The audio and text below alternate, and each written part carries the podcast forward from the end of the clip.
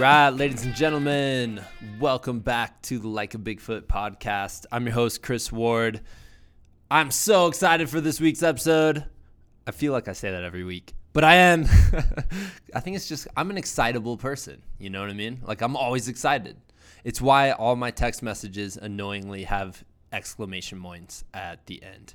Um, anyways, I am really excited because I'm reconnecting with Candice Burt, who's the race director for uh, the Bigfoot 200, the Tahoe 200, and just a little event called the Moab 240, which, I mean, just just just 40 more miles than a regular 200. You know, no big deal. Um, but she is also just an incredible ultra runner in her own right, and recently she wrote this wonderful race report on her website, her blog, uh, Wild Defined.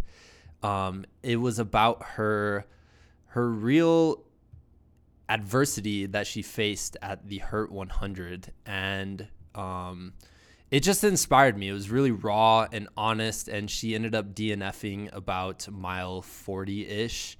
Um, and I just, I really think it's important for ultra runners and athletes of all sorts to not only share their accomplishments, but just be real and share the moments where they didn't necessarily live up to um, the goals they had set to themselves. Like, how do you respond to that? Do you let it break you? Do you let it define you? Do you just kind of contemplate it for a few days and then move on?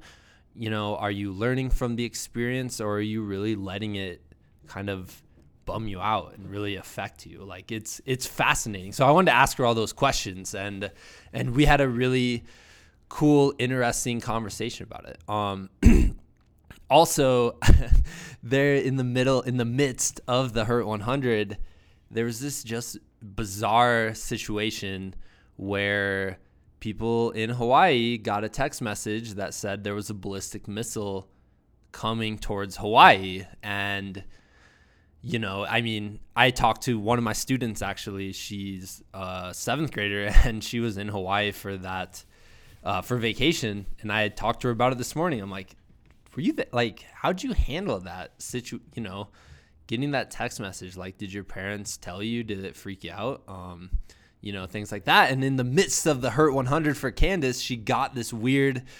situation where, you know, they they thought there was an op- there was a chance that a missile was coming towards them. Like that, hopefully, will never ever happen in an ultra run again. And it's just it's fascinating. It was just a really weird, weird obstacle in an event where you're expecting weird obstacles, but then all of a sudden one comes out of nowhere. It's like, oh man, I have to like, you know, try to process this and try to like, I guess overcome or I don't know. So, anyways, we do talk a little bit about that as well. Um, Candice is kind of, I, I, I guess, like, I am just so excited to have her back on the show because, in my opinion, she's one of the, one of those people that really just, uh, just defines the like a Bigfoot mindset and mentality and kind of the things I'm trying to promote for this podcast. She like totally represents all of them. I mean, hard work, um, you know, stoicism almost, putting in putting in the effort and the time and setting these almost seemingly insane goals and just just breaking everybody's expectations. Like it's it's so cool and um, she's just awesome. She's she's really been one of my favorite people to talk to on the podcast. So, uh, very excited to have her back today. Super excited to share her uh, Hurt 100 race report. And then we kind of just talk about 2017 almost being the rise of the 200s and how it's gotten into public consciousness and and uh, we talk a bit about Courtney Dauwalter's insane race um, at the Moab 200 or 240, where she just blew everybody out of the water. It's crazy. And then we even talk. I mean, she gives a shout out to uh, to uh, Sean who got second place and how how he had done a 200 a, f- a few weeks earlier and a 100 in between those 200s. It's just it's mind blowing. The 200 mile races fascinate me. They're they're kind of the uh, just the essence of adventure. And you know i think a lot of people get into ultra running to have these adventures and the 200 is just kind of the pinnacle of what those adventures could be. Um, so it's super cool.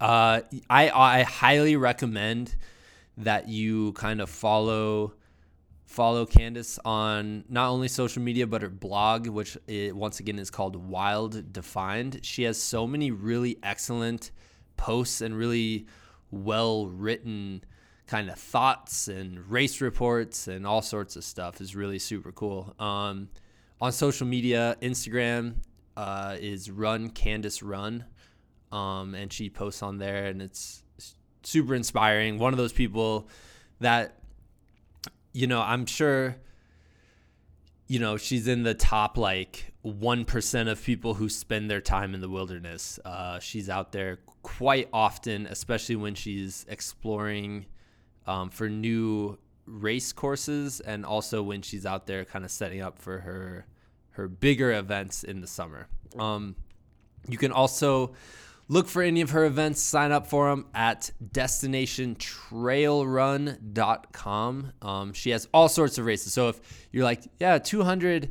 you know, sounds a bit a bit too far for me. uh, you know, she has all sorts of stuff. All everything from half marathons, 20 milers, 40 milers, 100 Ks, uh, 50 milers, things like that. So just a, a wide variety. So that's destinationtrailrun.com.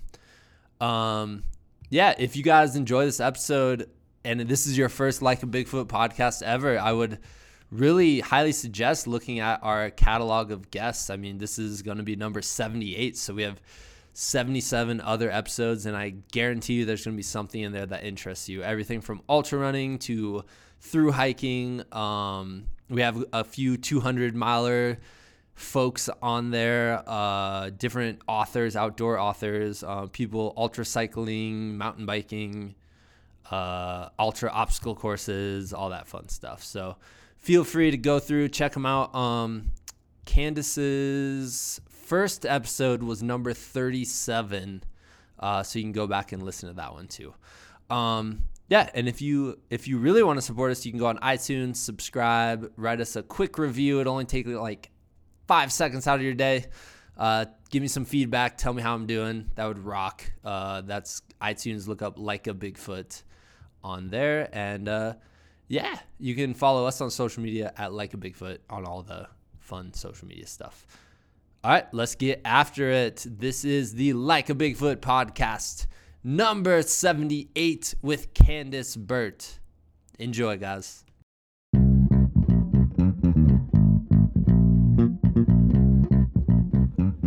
All right, guys. This week I am welcoming back one of my favorite guests that we've had on the show, um, Candice Burt.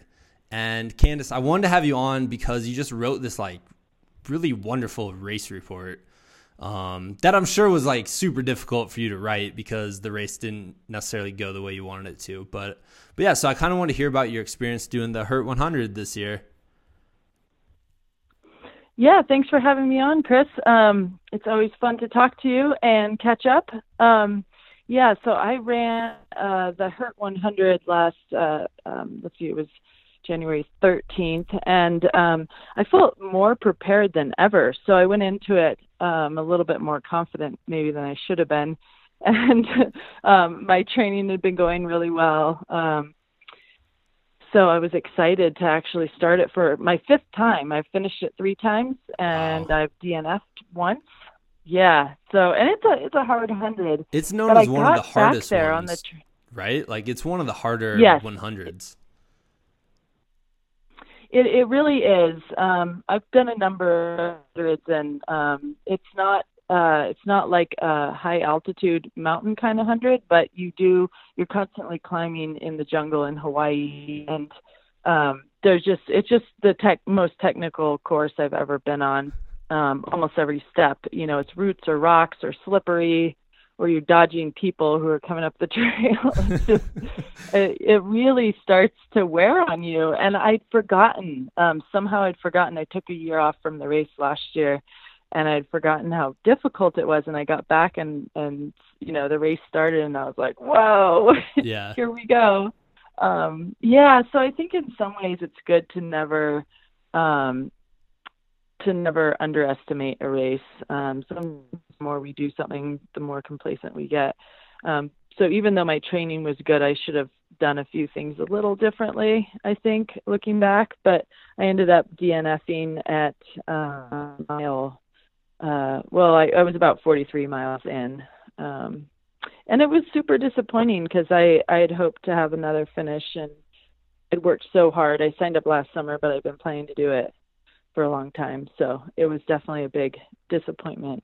Yeah. Um, but I'm a race director as well, so I feel like from the point of view of a race director, it's good to see how it feels. You know, when you, my athletes who run my races get DNFs, because um, you know it's it's I think it's good to be able to be compassionate toward every kind of finish or or non-finish, partial finish. yeah, yeah. So like, what did you learn about that? Like how how did people?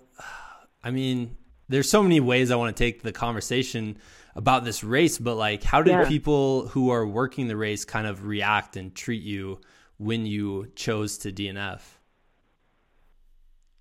Well, I had um, I had uh, my good friend Catra Corbett was out there. Um, a lot of people know her as the Dirt Diva. Um, and on social media and stuff and and she just I look up to her so much and so she was there as my crew and was going to pace me on the last two 20 mile loops and um so really she was the first one I interacted with at mile 40 about quitting and and um I'm pretty headstrong so I I knew um based on how I'd been feeling I had severe nausea um which had been contributing to like my inability to eat, which I'm not very good at eating doing these ultras anyway. Yeah. Um, and that's that's sort of something that anybody who wants to be good at ultras needs to get good at eating when they run. Yeah. Um, so Train yourself to, to eat. On that. But yeah, yeah. But she she she looked at me when I told her because I'd been sitting there for a while trying to get some soup down, and I I made her cry, and I felt so oh. bad. and she yeah, she was just so heartbroken because she knew how much it meant to me. And um, you know, it wasn't that she was disappointed me for herself, but she knew how much I wanted it. And so she said, "Well, you need to go to the next aid station, and and if you're going to drop, drop there." And I was like, "Ah, I know you're right." So I I headed out. Um, I figured I owed it to her. You know, we were a team, and and I did feel like I was letting her down a little bit as well as you know, myself, my training, my coach, all that. So I had back up the hill and I was able to get a couple small cups of soup in. And um, I just got more and more nauseous and I was sitting down and it just, you know, I'm, I'm a competitive runner. I'm not yeah. doing it solely for finish. So I know that we all do it for different reasons, but um, probably more than should have been my reasoning was competitiveness. So it was really hard mentally to be sitting down and feeling that awful and not being able to you know move well so i i got to the top and i just knew i might not make it to the next aid station yeah. it was uh, two miles up or a mile and a half up and so i texted her and luckily she was still in range and she uh i did a short i knew a shortcut so i went back down to the last aid station i basically did a small loop within the loop and um uh, the the aid station, you know, they they understand. They didn't they didn't try to push me or anything. Um, but I did have to tell one of the race directors, and I always feel so bad because it's a lottery race, and you know, you don't want to let anybody else down. It's hard enough to let yourself and your training down, but to, um, you know, disappoint or, you know, hurt hurt the race in some way. Yeah. Uh, you know what I mean? Like that. Yeah. That not finishing can feel like you're letting the whole world down, even though really probably only a few people care. Yeah. well, back, it's, it's, it's also like, like nobody really cares. Yeah, they they probably I mean they understand that that happens and some people just have a day that doesn't work out for them, you know. Yes, yes, and some people to um you know they're level of what they're willing to deal with within that race is different. If this it had been the first time I had ever done the race, um, I'm sure I would have, you know, tried to push through it and and just get that finish and and do that. But um, but I guess having been there so many times, I really, I really was hoping for a PR, and I was hoping to have a stronger run. Um, and I think that's okay. I mean, to to use races as different kinds of goals is good, and so sometimes, you know, it's good to be um, easy on people who are trying to maybe you know do a fast time, and that's their goal, and it's okay if it doesn't work out. But for me, I had last summer I had some really severe abdominal pain racing, and um, so it, I worried that it would turn into that. Uh, I almost had to be hospitalized. I would have been if if they basically race you either have to go to the hospital now or you're out of the race. Oh. I said, well, doesn't that mean? Yeah, I was like, doesn't that mean I'm out of the race either way? They're like, yes. so, um, and it was just severe abdominal pain, and it started with nausea like this, and I thought, with 60 more miles, you know, it was it just seemed like um, a bad idea, and so yeah, I mean, any DNF, I think there's a lot of factors. It's like, well, which which excuse do you want to hear? Because I have a hundred, something yeah, like that. That makes sense. how it goes. When you so there's something yeah. in your race report about that abdominal pain. Um, at the Desert Rats, yes. which I did the Mountain Rats, uh, same company, I think. Uh, I did that this fall. Yeah, it is. Um, but anyways, so you said something about your blood pressure was measured as 60 over question mark. Yes. like yeah, I can't I, wrap my head around so that. They, I know, I know. It's uh, it's it's actually um, it was so low. I was in danger of my brain not working properly. I mean, it probably wasn't working properly that low. I have naturally low blood pressure, um, like I've passed out and stuff like that before, and so I think I, I'm honestly I don't know what was happening. In a way, I wish I had gone to the hospital. I think I was severely dehydrated, um, and it was just that was a stage race. We act, we were running in 120 degree heat oh. um, for I think that was the third day. Yeah, and it just even at night we couldn't cool off. It was just so hot. Um and and it caught up with me. One guy on I think it was the the third day or the second day um he had heat stroke an, an older older gentleman and um he had to get pulled out of the race too so they have a great medical team but it's definitely heat is a huge challenge there and it hurt it is as well but it's a different kind of it's a very humid kind of heat. So you sweat a lot. You lose a lot of moisture through sweating. Yeah. Whereas like the desert, obviously the dry yeah. heat, like how how does that feel yeah. different? Well, you can certainly tolerate a higher temperature in the dry heat. Um, and what I would do to manage it is keep water all over as many surfaces of my body as I could in the dry heat to um, to create like an air conditioning effect so that when the wind would um, touch your skin, it would create a slight cooling. I was um, concerned about getting dehydrated there, but each day the runs are shorter. Uh, there's only, let's see, there's one ultra day, maybe two ultra days within the four or five days you do of running. So ultimately, you would finish and have enough time to recover. Whereas, you know, a 100 mile race definitely puts more pressure on all your systems yeah. in, in that kind of heat environment. Yeah, so it's gives you more time to recover with these shorter ones. Yeah, but, definitely. Well, it's um, definitely something you probably wanted to avoid happening again because that sounds really yes, intense. absolutely. yeah, yeah, and like I said, it, it would have been nice to have gone to the hospital at that time to see what was mm, going on because. Yeah um, that might have given. Yeah, I, you know, I was in a situation. I had my kids out there, and we had an RV. Um, we were camping with the race, but I didn't want to haul everybody to the hospital and create some big to do. Um, yeah. Um, it was it was late. It was like 10 p.m. So, and I knew I've had trouble standing up after ultras because of the low blood blood pressure. So I sort of felt like it was something I could recover from. Handle. Yeah. Well, it would. Yeah, because um, it would be. it would be an intense moment for your kids and if you know as a parent Yeah. that's like if you can avoid that at all costs you will try yeah, yeah, exactly. And I think, you know, it, it sounds sort of messed up listening to myself say this, but you know, we uh, ultra runners have a different level of what's normal. And so if I went to the hospital, I think they might freak out.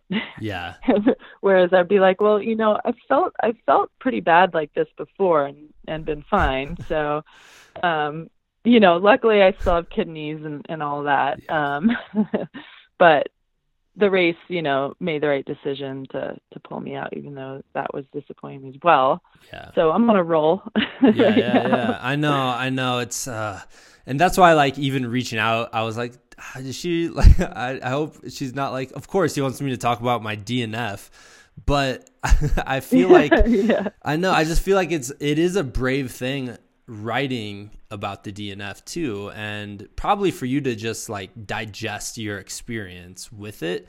But it's also important for people to report out on this stuff, so you know other ultra runners can read from it and learn from it. Yeah, and and I think you hear a lot of people say that you learn more from from your failures and your your DNFs and and that kind of thing. And by failure, I don't mean to put a judgment on it. It was a failure based on my goal going into it. Um, but you know, I'm not beating myself up about it. Yeah. Um, but I did. I learned so much, and ultimately, bone's not sticking out of your skin, or you're not um, throwing up so much that you really can't take anything in. You know, it's a it's a mental failure in a lot of ways. Um, and and I'll be the first to admit that, you know, there's a lot of reasons I quit, but when it comes down to it, um, I think building up your your mental muscle in in regards to what you're going to experience in each event. In this case, you know, in hurt. Um, preparing myself a little more mentally for how technical it really was and i should have known you know of all people having done it four times Yeah. like i should have should have sort of known and, and prepared myself a little more mentally. And that's what your training does leading up to it and doing training that's very similar to the race. That's that gets you mentally prepared making sure that your long training run is long enough so you have the confidence. Um i'd been another thing was and and my coach pointed out this later he's like you know you had injuries the whole time training up to it. Your body was saying it did you know it wasn't ready. It, it it was basically telling you not to do it and and you know i was too stubborn. I was going to start that race no matter what but i i still have this hamstring injury. And then i um separated my ac joint in my shoulder just like a week before the race. Um and it still hurts.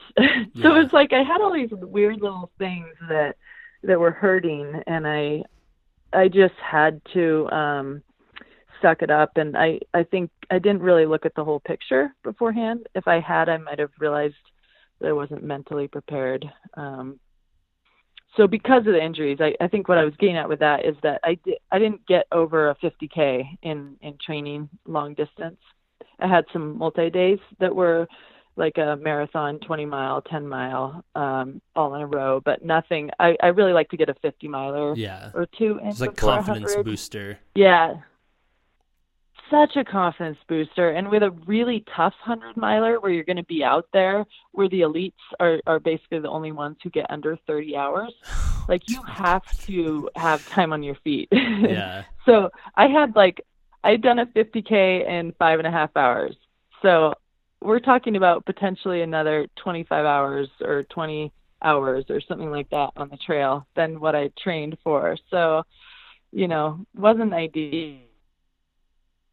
Yeah. Definitely not. Yeah. Well, and I've, you know, with the injury thing where you're kind of like, uh, it's just hard because sometimes you're like, is is this soreness or is this an injury? Like, what's the difference between the two, and which one should I push through, and which one should I actually stop and like let my body recover from? Yeah, it's true. Um, there, it, it's a, it can be a fine line, especially if you're trying to really reach your potential each day and each week. Um, and and different people's bodies need different rest. You know, you see um, like Courtney, Courtney uh, Dauwalter, who you know she just won the Moab 240, and and she's just been on fire. Um, she's doing all these races, and um, you know, at at a level that would break. I can't even think of another runner Everybody. besides maybe Michael Wardian. yeah. Yeah, it's just it's like the number of races she's doing. Camille Herron has also done a lot of um, high level races, and so you know, will will they fizzle out because they're doing too much? I certainly hope not, because it's super inspiring to see what they're doing. But I I can't imagine doing the sheer amount of you know, oh, a hundred mile record here, a 24 hour record there. it's like a, for most ultra runners that that eventually catches up to you, Yeah. and um, you know, it's it's a fire fire can burn out if you're not careful. Yeah, definitely. Well, and then I, I did want to talk about that at some point. Like, since you are the race director for all these 200 mile races and you're seeing all these people just accomplish this insane thing that you thought up, by the way. yeah, Um, yeah. Um, like, that's right. does that like make you like it's just hard because you you I always find myself comparing myself to other people at times and I just feel like it would be really hard to be surrounded by Yes. people doing 200 mile races and then being like oh now I have to like up my ante Yeah, I, I I know exactly what you're saying, and and I did feel a little bit of pressure at the Hurt 100. Even just I thought a little bit about some of the amazing performances and and sort of the torture I put other runners through. I mean, not like I didn't make anybody run the race, but you know, I I get a lot of people saying like, you know, thanks a lot. thanks yeah know? thanks just just so so it was I do think especially in ultras the the the main thing, you know, never give up, you know, always keep pushing, keep going unless, you know, unless you lose your leg. Like that mentality, it's really difficult to say, No, I'm done. I and because we train we're trying to train ourselves to to not even have those words in our vocabulary like I quit, I'm done. I'm you know, um and yeah, and so it's like you do feel a little more um like a failure, I think, when when you consider that. But in some ways, and I saw somebody post about, you know, it was somebody who finished the Hurt 100. It was it was her crew about how you know she had pushed through a tough race to the finish, and and that that was a lot harder than quitting. And I thought a lot about that because I don't think it's always true. I mean, pain is temporary, and um, sometimes making that decision to quit, I do think is harder than suffering for another 10, 15 hours, or yeah because you suffer with a DNF for possibly the rest of your life, Yeah. You know, like, however long. For you know, you got to make sure that you you really that that's the right decision for you. Um, and I always feel that way when I DNF. I always make sure it's the right decision, but it doesn't make it any easier, or it doesn't make me feel any less like a wimp, or you know, whatever the the things that I may think in my own head um, about myself. But I try, you know, I try not to be too hard. yeah There's always something coming up too. Exactly, because then at at a certain point, you just kind of have to be like, okay, I learned my lessons from this, and now I have to just kind of like let it go. Yeah, yeah, because it's, we, you know, one of the cool things I brought up Camille again, like what she was doing last year. She she had such an amazing year, and she got Ultra Runner of the Year based on all her performances, and she had some really high level DNFs, and I thought, good for her. Like it seemed like she could just let it go. She'd start the race, and something would come up, and then she would save herself for the for the next thing, knowing it wasn't her day or um you know she DNF'd out of western states pretty early on and and stuff like that and so she had these major DNFs It must have been so disappointing and yet she just kept a really bright face um on social media and and certainly me with like my blog I I always feel like it's important to be honest and Yeah, because I'm pretty much writing it for myself. So I like to um, explore the deeper feelings that I'm feeling. But I appreciated her positivity. You know, she didn't seem like she was wallowing in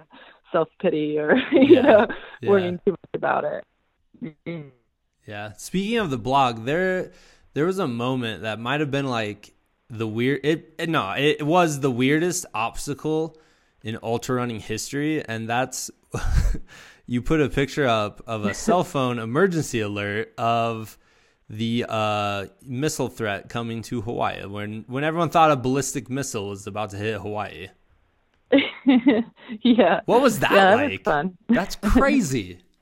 Oh, it was totally crazy. I mean, I didn't know that that I'm pretty sure that people who live in the state of Hawaii were aware that that you know they might have a drill or something like that, but I had no idea uh, Yeah. about anything like that. And so, yeah, so I actually was running down toward Nuuanu aid station, and Avery Collins, who ended up winning the race, there's a little out and back on that section. He's coming up the hill, and he he said something and the guy in front of me, we both were like, "What did he say?" Because he looked, he had the weirdest look on his face.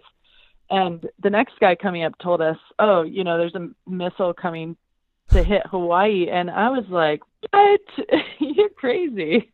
Like it just didn't. It seemed like, yeah, it, you know. So another runner told us, and so I'm running down to the aid station thinking, "Oh, maybe I won't have to finish this race after all.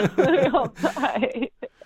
wow. like, maybe I'll break my leg. No, I know. Yeah. So it was just this weird. I I guess if I had been in a store, um, because what happened is everybody got like one of those Amber Alert kind of things to their phone.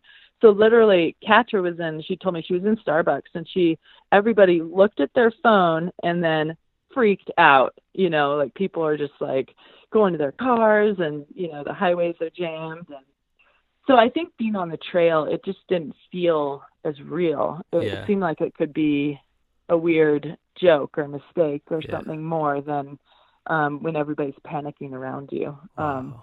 and then by the time we got to the aid station, they knew it was um, not, uh, you know, it wasn't a real threat. So, but then you start to really think about it. You know, what what would you do, and yeah. you know, would you survive? So Yeah. yeah, it was it was definitely a, a weird thing to think about. I mean, the middle of a you've you've had to hear like you've had to have moments in a hundred mile races or moments you know doing your two hundred mile races where people are saying some like really wacky shit, but that has to be Yeah. up there. like the someone running by being Yeah, like, "Hey yeah. man, there's like a ballistic missile coming." Uh, Yeah, yeah, that was up there.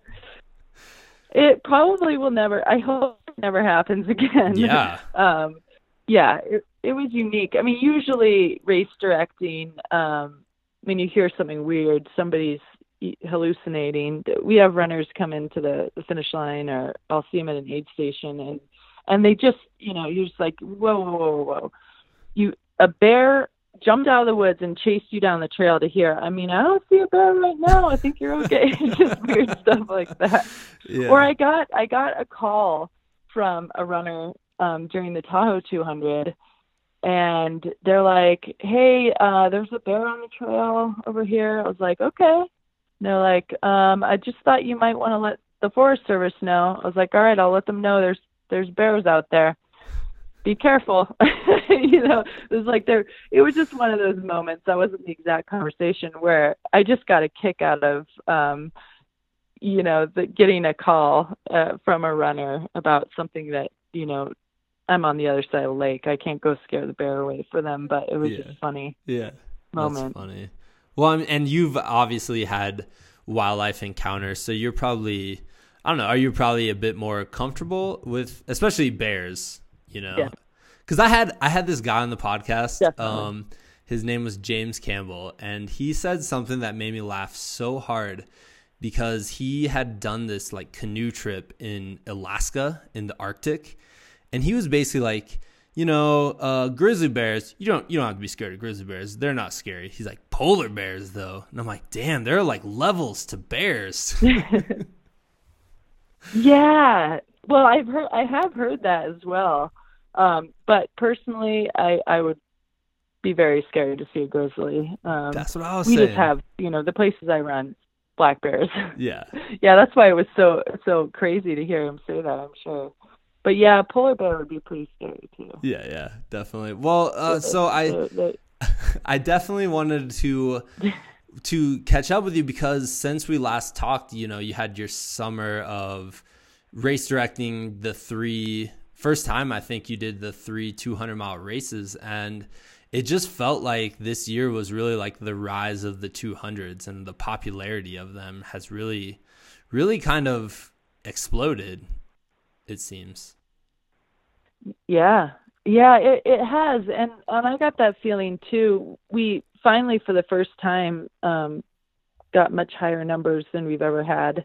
And i was concerned that we would have lower numbers because you know sometimes when you add in such a niche market as 200 yeah. miles you know we already have two we already had two 200s that we've been organizing for a few years. We add a new one and then are we going to see our numbers drop in the older 200s as you know do we only have a limited number of people who will do this? That was a question in my mind. I thought i'm going to do you know three races which is like a lot of extra work eh, for you know the same same amount of income as two. It, it turned out we actually um got more people for Moab. we got oh, i think we had around 150 which is great for a first year 200 and then and it opened late too because we had to make sure we were getting and then tahoe uh, we got over 200 people for the first time. Wow. Um really exciting. Yeah and this year and now we opened registration in november and it's already sold out both tahoe 200 and bigfoot 200 um so there's there's the wait list so like if any of your listeners are interested um the wait list you could still you'll still get in if you get on the wait list. It's just you know we got to wait till some spots open up.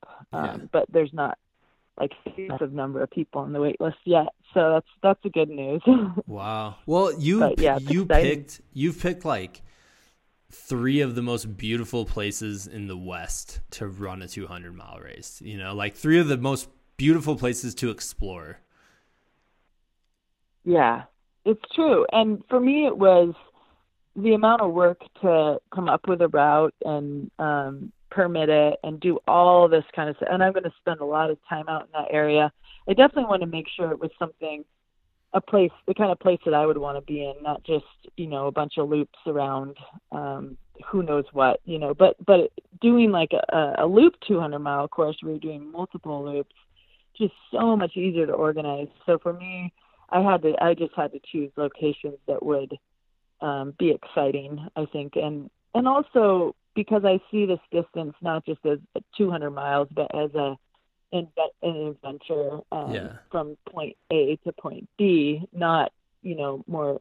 I feel like the loop things are more of a mental challenge, and and like point to point, you're talking about um, you're going to see and experience so much within that that's outside of yourself um, and inside yourself. Yeah. the terrain is always changing in, in in each one of the 200s, and all three are like completely different too. I mean, yeah. they're really um, totally different terrain and challenges, and um, yeah, they're just it's it's really cool, and that way they support each other. I think. Yeah. Oh, for sure. I mean, yeah, Tahoe, and then like around Mount St. Helens, and then I I just you know, it's so tempting because 240 miles around Moab just sounds like it sounds like a great way to be able to explore almost all of Moab.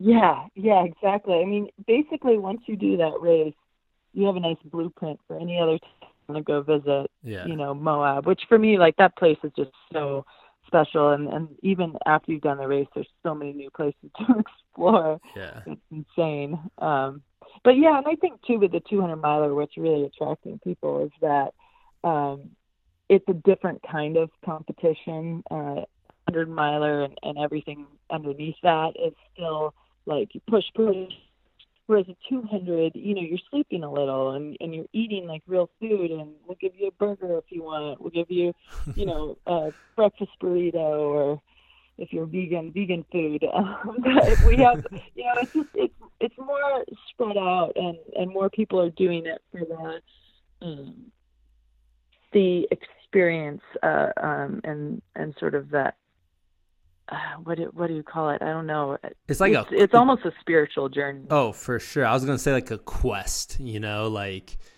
Yes, exactly. Yeah, yeah. Because I was. I was, It is a I. I will admit this. I was watching Lord of the Rings earlier today, and I was like, "Damn, I haven't watched this in a while." They do a lot of trail running. All right, so yeah, one thing I wanted to, I definitely wanted to talk to you about, like when you, you know, organize Moab, and you, I guess anytime you organize a race and you see the list of participants, do you kind of like in your own head make predictions of who's going to you know win the race or who's going to be like in the top 10 or do you just kind of show up and like all right let's see who wins this thing That's a good question. Um, it depends on the race. Um, I feel like with the 200s, I'm I, I'm always sort of looking at that. Um, and sometimes, you know, the the my race crew and I will will make predictions and um, and even you know bet money on it or you know make a little pot of money and and have guesses That's like that. We we totally do that. Yeah, we do that with the 200s more. Um, I organize marathons, half marathons, 50 miles, so shorter, you know, shorter races too. And I think with those, I just don't have the time as much. Yeah. Um, there's not as much lead up. Yeah, so I do usually try to peek at the entrance list and see who, you know, what people do I know, which um, returnees, and I'm always interested too. I mean, for me, it's really fun to see the usual suspects and um, you know the the 200 mile crew or or with our shorter races we just have some people who who come to most of the races. And so it's sort of a fun social thing to see them and greet them and yeah. So it's yeah it's it's it's something i like to look at but don't always yeah that's cool. do. Yeah, that's I mean that's something Yeah. like if people haven't ever been to an ultra an ultra race before like before the community is so great and just everyone's so unbelievably nice and you know you see the same people you know at every race. Like I remember in Virginia I saw the same dude every single time I did one of the races and I was like, "Hey man." you kind of Oh, like form cool. those friendships, you know? Yeah, yeah, it becomes sort of like your yearly get together um, with certain people, and um, yeah. So I know in Washington State, you know, living out there, there was just the usual people you get to see at the events, and um, and that's that's definitely at least half the fun of it is that community. Oh, but the back to the question though about making um, guesses and stuff. I just remembered. So at Moab, we actually our big bet was as to what the drop rate would be. Ooh. Um, because yeah, so this was what was most interesting to us. So we all made a bet. We all put in twenty dollars, and and um, everybody lost by a lot because we all thought there'd be a huge drop rate because it's you know it's like almost forty miles longer than two hundred miles, and and it's super tough, you know. Just just in that like the distances between eight are similar to our other 200s, but there's no streams or anything to fill up your water. You're going to have to carry a little bit more than you would for one of the other 200s. Um, but our finish rate ended up being pretty good. Like I think it was in the low 70%, which is high That's so such high. a hard race. That's unbelievable. Yeah, it's crazy. I know. Yeah. So every one of my runners can look at me and go, "Ha! yeah, I finished and you can't." at least with my latest race, but Yeah. I I have a lot of respect for these people. I'm not sure. Um, it's just a, it's almost like a different breed of of runner, or or you know, it's a type of thing where I think you're committed to doing the 200 for so long when you're actually doing it. You know, you you um, have more of a desire to finish because it's something really special. Yeah.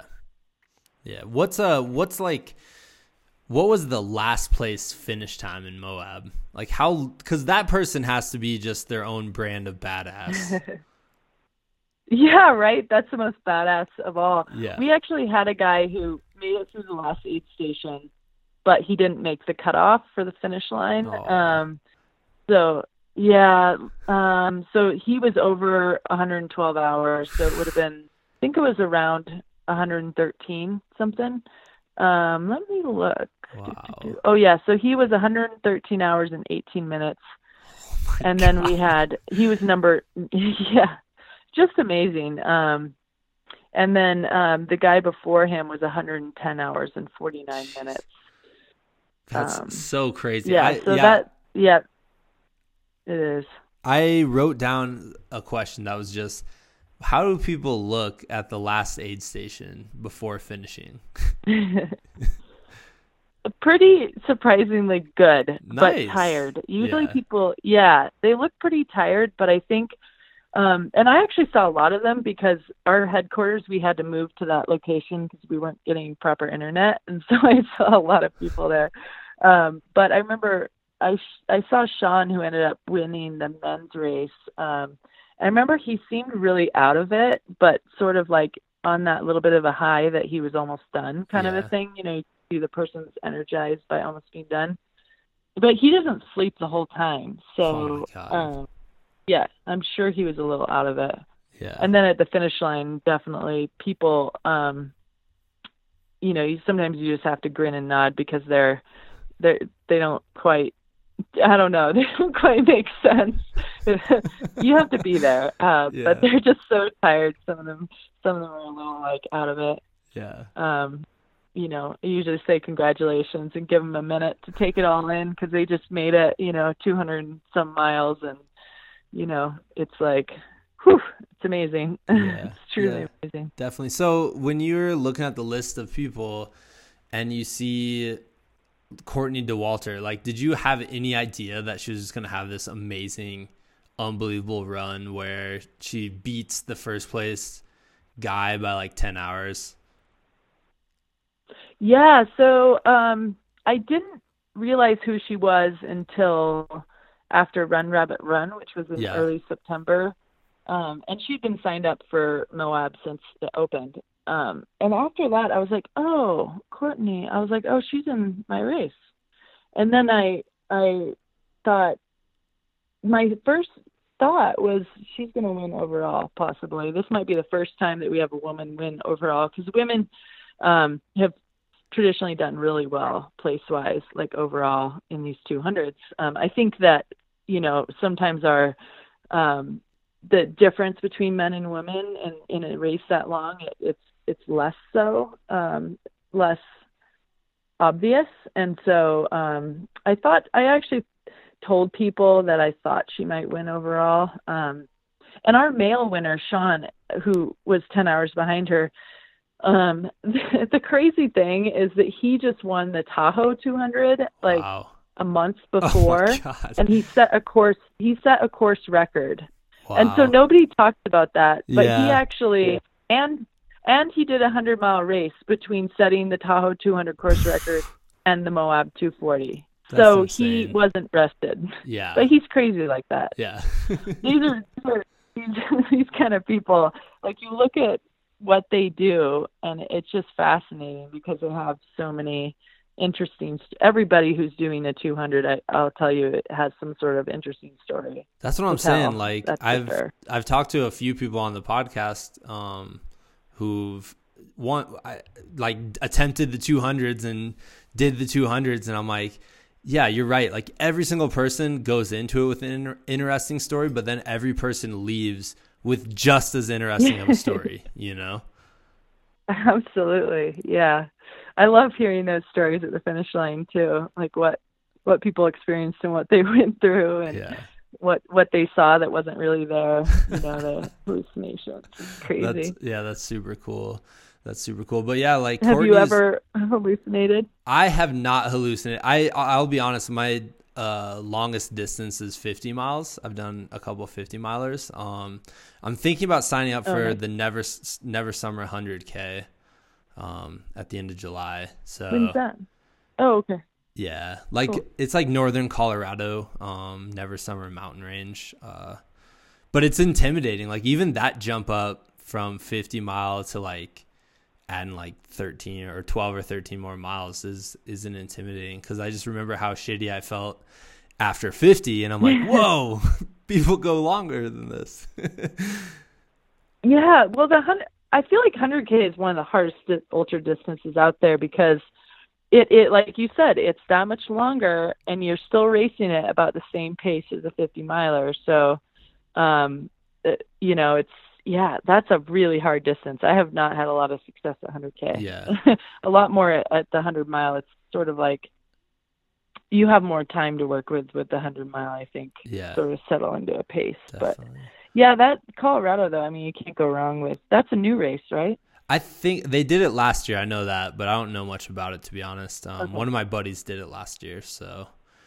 Um, Cool. But it, it just works out with my schedule. I'm a teacher, so I get the summers off. So it's at the end of July, and I'm like, oh, sweet, that would be perfect. But Perfect. But we- yeah, yeah. you can take a little more time. now I feel like I'm talking about it on the podcast, like I kind of have to sign up. So You're not signed up yet? no, Yeah, I said I was thinking about signing up.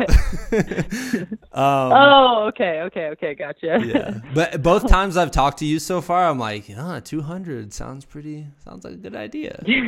so someday, for sure. you know, it's it. And don't think of it as like, oh, it's that much harder than a 50 mile because it's so much longer. But it's just different, Yeah. you know, because you with a 200, you think about it as I'm going to be running for four days, and you know, 50 milers like, you know, I'm going to be racing 50 miles. 200's just, yeah, it's just it's just a multi-day kind of thing. I don't know. It's yeah. I've talked to a lot of people about about the you know experience of the 200, and and I almost feel like we we need to reclassify it as a whole new yeah. sport. Yeah, no, that totally makes sense to me. Yeah. yeah.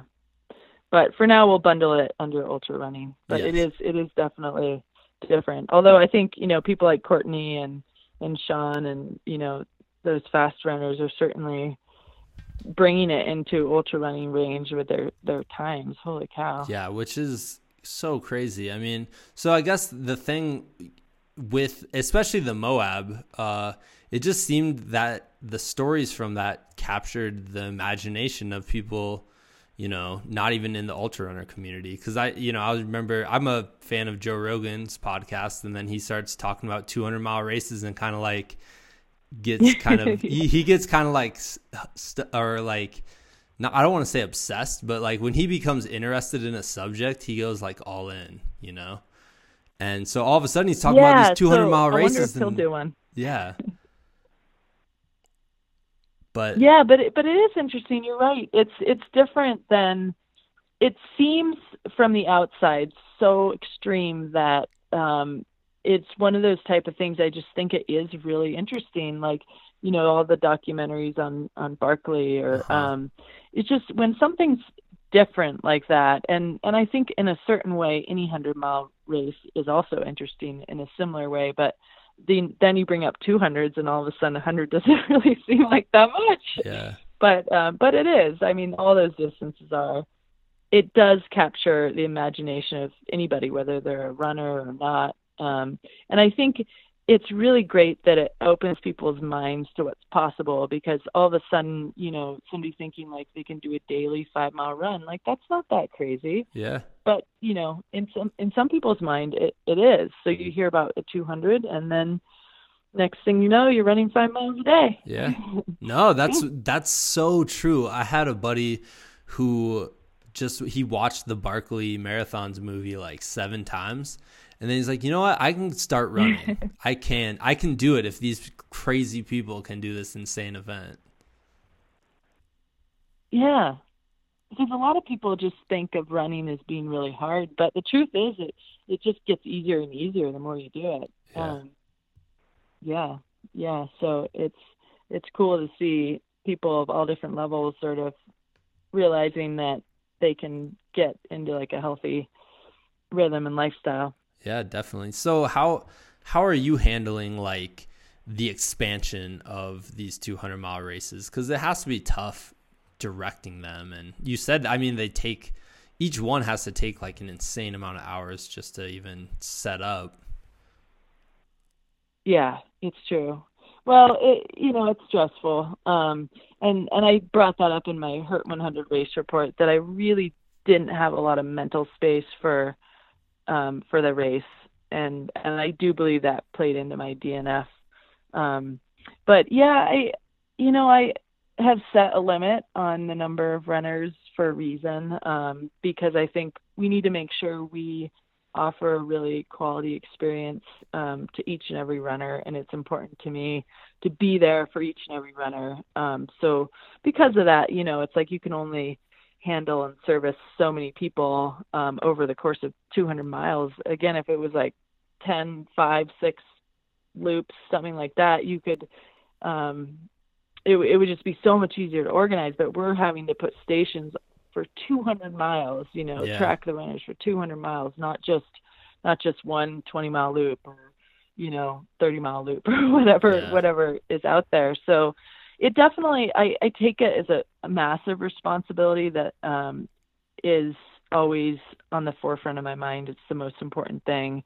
Um, I have a responsibility every single one of those runners to do the best I can as an organizer um, to get the best shirts, to get the best food, to get the best, you know, whatever it is. And so right now we're sort of figuring out what positions we need for the race because we end up needing to hire a whole crew, you know, each year for each race to track runners, to organize headquarters, to um, to manage like all sorts of different areas of the race. We have medical director, communications director. So it's it's really a lot more complicated than people realize. Yeah. Um, and then like the Moab race has so many permits. Um, Bigfoot's a little simpler, um, but like Moab and Tahoe are more complicated. And we're actually adding one thing this year. We're adding a 100k and a 25k to the Tahoe 200 race, and Wow. so that'll add a whole nother dimension. Yeah, yeah, definitely. yeah. So there you go. Yeah, man. there you Yeah, I might have to. That's an interesting idea. We're actually. I'm going out to Tahoe in, Yeah. uh, at the end of May just uh, for a vacation. But, but yeah. Oh, cool, nice. to make a This double is a trip. good year to go at that time. Yeah. It, we don't have a lot of snow, so hopefully you'll be able to run some of the trails. Normally May could be pretty snowy, but Oh Um, yeah. I was totally yeah. gonna like so pick your brain for Tahoe suggestions after the podcast, real quick. yeah, yeah, you should, you should. Um, yeah, so so we'll add a few, and Bigfoot's always had um, a 100k and a um, 40 mile, and then we added a 20 mile. So we're sort of we're trying to reach. You know, if crew are out for the race, then they can they can do like a shorter one, or um, or just people who want to be a part of you know the cool experience, but do a shorter um, distance event. So we'll have some of that. Well, and then you got Yeah, the people but- who do the sh- they do the shorter ones, but see the 200 going on, and then you you know once you see an event, you can kind of be like, oh, I think I might, you know, it just kind of increases that confidence that you can do it a little bit. It's weird how that works. I volunteered at a hundred mile race before I'd ever done one, and all of a sudden I knew I wanted to do one. I was like, "What? Yeah, Where did that thought come from? like, what's wrong with me?" yeah, Didn't look like they were having that much fun, Yeah. you know. But it's yeah, it does. It can rub off on you a little because you want you want to sort of have that challenge and experience, and then races are great because you know all the volunteers and, and the race crew and director and we're we're all there to take care of you know each runner whatever they need and you don't get that on your day to day run you know not usually that's true. um so it's sort of cool yeah it's a cool way to like you know you train every day but then you can the race you can hopefully be pampered a little bit along the way Yeah, definitely.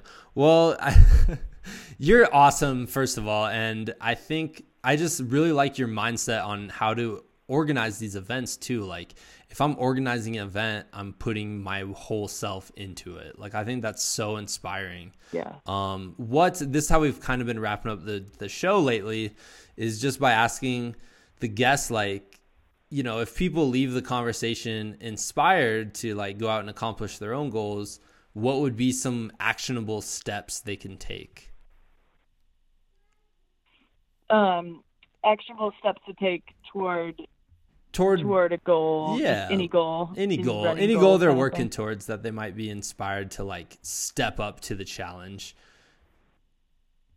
Yeah, I mean that's a good that's a really good question because a lot of people dream of things and never take action and um I'm one of those people who is constantly taking action. Yes. I'm always like, what can I do? So um I think for me when I want to um accomplish something, I like to sort of put it in writing. Um and then so actually writing down you know what are my goals uh, maybe for the year or for running um, or for my race directing i have all sorts of lists i'm always working on in spreadsheets and so um, I would say write it down, just make it real. Even you know if you have a blog or or social media account, you can you can sort of make a story about it. So you're putting it out there, like here's my goal, and you you know sometimes putting making things public is helpful um, in that people can you know keep you honest about it, but certainly don't listen to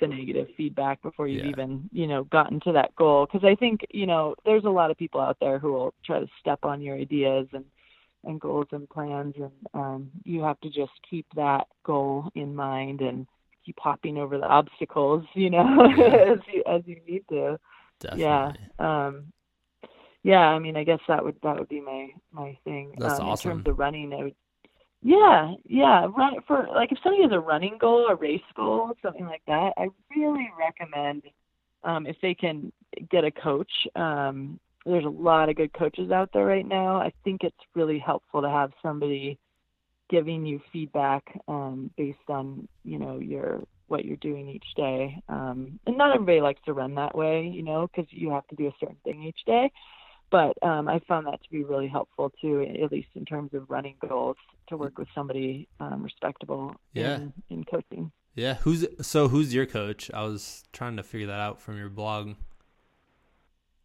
Yeah, I um I use David Roche. He, him, and Megan Roche, his wife, do so. She coaches as well. Um, it's called Swap Running. It's some work, all play. That's what it stands for. Swap. so if you ever see a hashtag Swap That's Running. Awesome some work I'll play. And it's all about being like a puppy unicorn or just having fun yeah, with yeah. running. And so he, he coaches a lot of amazing athletes, um, Amelia Boone, and just to name one, uh, just an amazing athlete. And it's all, he just makes sure that, like, if you're not having fun, none of us are getting rich off of this, even, you know, yeah. the best, best of the runners. So that's the most important thing. He's always paying attention to injuries and stuff. But there's a lot of other good coaches out there because I know it can be. David's pretty busy. It might be hard to get into him, but yeah. um, there are a lot of other good ones. Um, it's great that that that whole I think the whole coaching thing is more people are doing it, and um, yeah, if you find the right one for for you, shop around. Um, I find it to be extremely helpful. Definitely, definitely. Well, thank you so much, Candice. This is so awesome catching up, and you know, I just hope the 200s just kind of get bigger and bigger and bigger because I think it's such, like you said, it's such a cool event. It's like a like an event, like an adventure that someone can go on for four four days or so. It's really really neat. Yeah, and I think about it like I I set everything up for the people's adventure, you know, and yeah. then we get to like we send them off. We we send them off, and it's like it's like we're putting on a, a play, you know, but they're the actors. And so I like to, yeah, I like to think of it as it really is a cool supported adventure that, you know, you, you can go out and do. A lot of people can't go out and do their own self-supported 200 mile. I mean, not only is it logistically hard, it's expensive, and um, yeah. So we we're here to set up that venture for you, and then um, you just have to show up and hopefully train. And but yeah, Chris, thanks.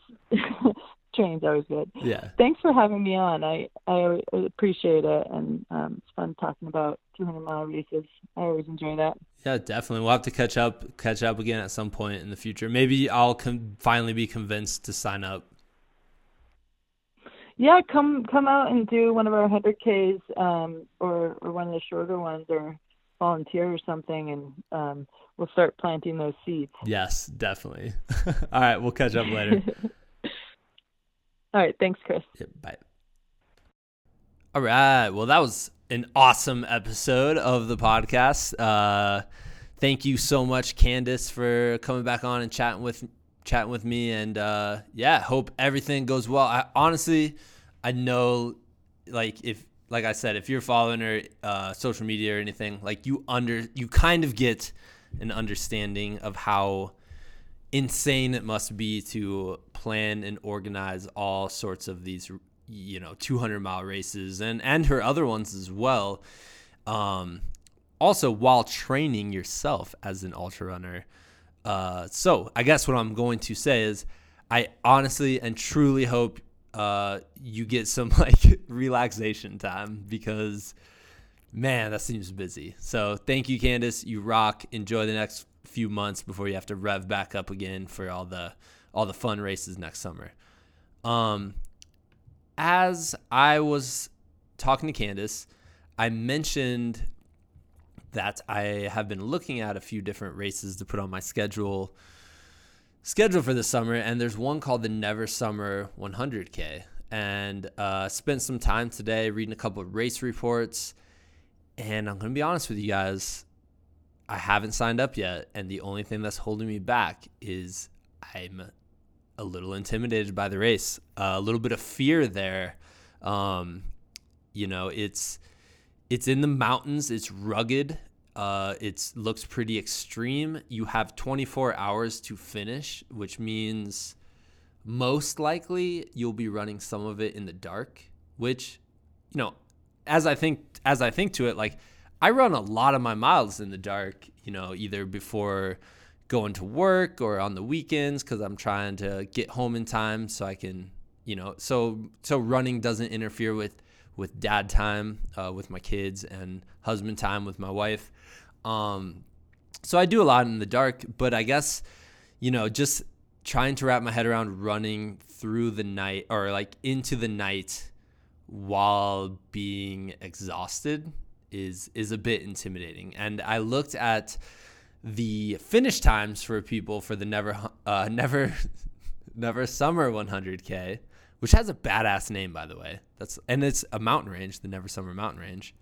It's just a badass mountain range name. Um, so I looked into the finish times and like first place got 12 hours. I'm like, whoa, that's pretty intense. Uh, you know, and then into 13 hours in the top five, 14, 15 hours. I'm like, wow, it's a long time on my feet.